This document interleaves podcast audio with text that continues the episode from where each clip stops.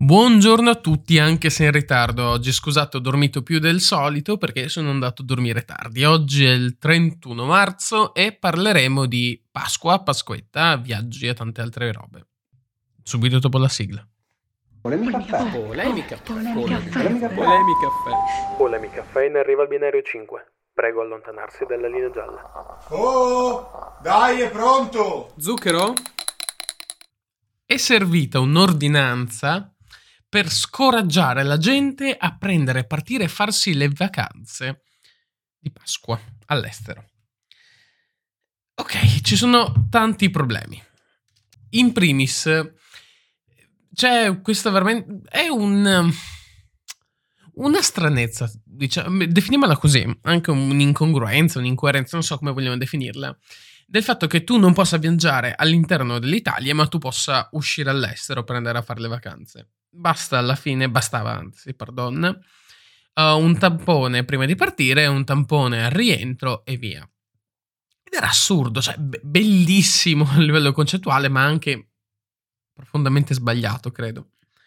Ma allo stesso tempo, cioè, è difficile bloccare voli in uscita, anche perché molti naturalmente voli sono a disposizione per lavoro. Um, era, era, è una questione difficile effettivamente bloccare voli in uscita. Quindi molta gente ha detto, vabbè, sai che c'è, c'è la possibilità, mi vado a fare vacanza all'estero.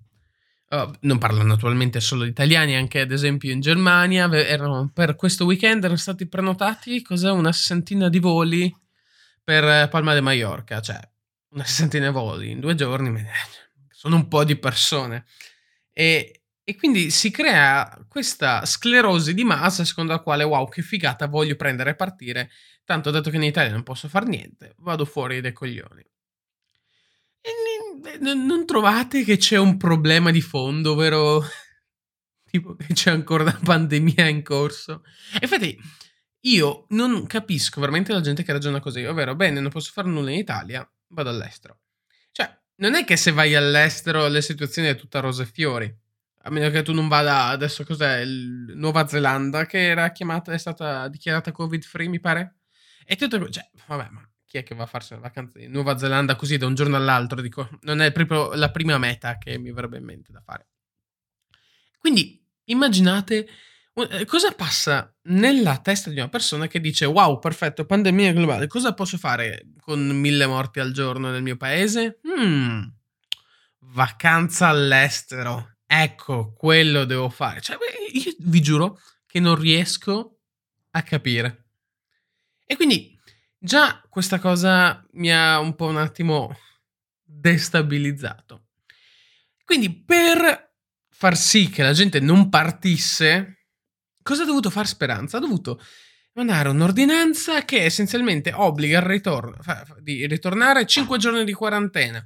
Tampone, 5 giorni di quarantena perché alla fine sai, esito, tempo che arrivi l'esito, eccetera, eccetera, eccetera. Cioè, quindi essenzialmente un modo per dire, beh, raga, cioè, se partite sapete che dopo tornate dovete stare 10 giorni chiusi in casa. E naturalmente per uno studente non cambia nulla, ma per un lavoratore um, che naturalmente comporta questioni di ferie e quant'altro, conta e come. Quindi naturalmente un modo per dire non vi conviene partire perché dopo ne, ne pagate le conseguenze sul, sul piano lavorativo. E, e, io vi giuro, sono, sono veramente confuso, soprattutto adesso che sono usciti i nuovi dati legati alla, alla diffusione della pandemia, che il 90% della variante inglese, eh, tra tutti i casi, praticamente l'87% è composto da variante inglese, come, era, come si era detto, uh, non cioè era, è, è altamente, uh, è, più alta la sua capacità di riproduzione, quindi è più alta la contagiosità, non per forza l'incidenza, nel senso di carica virale, eccetera, ma è più alta la contagiosità. E quindi è più facile che la gente, che il virus giri.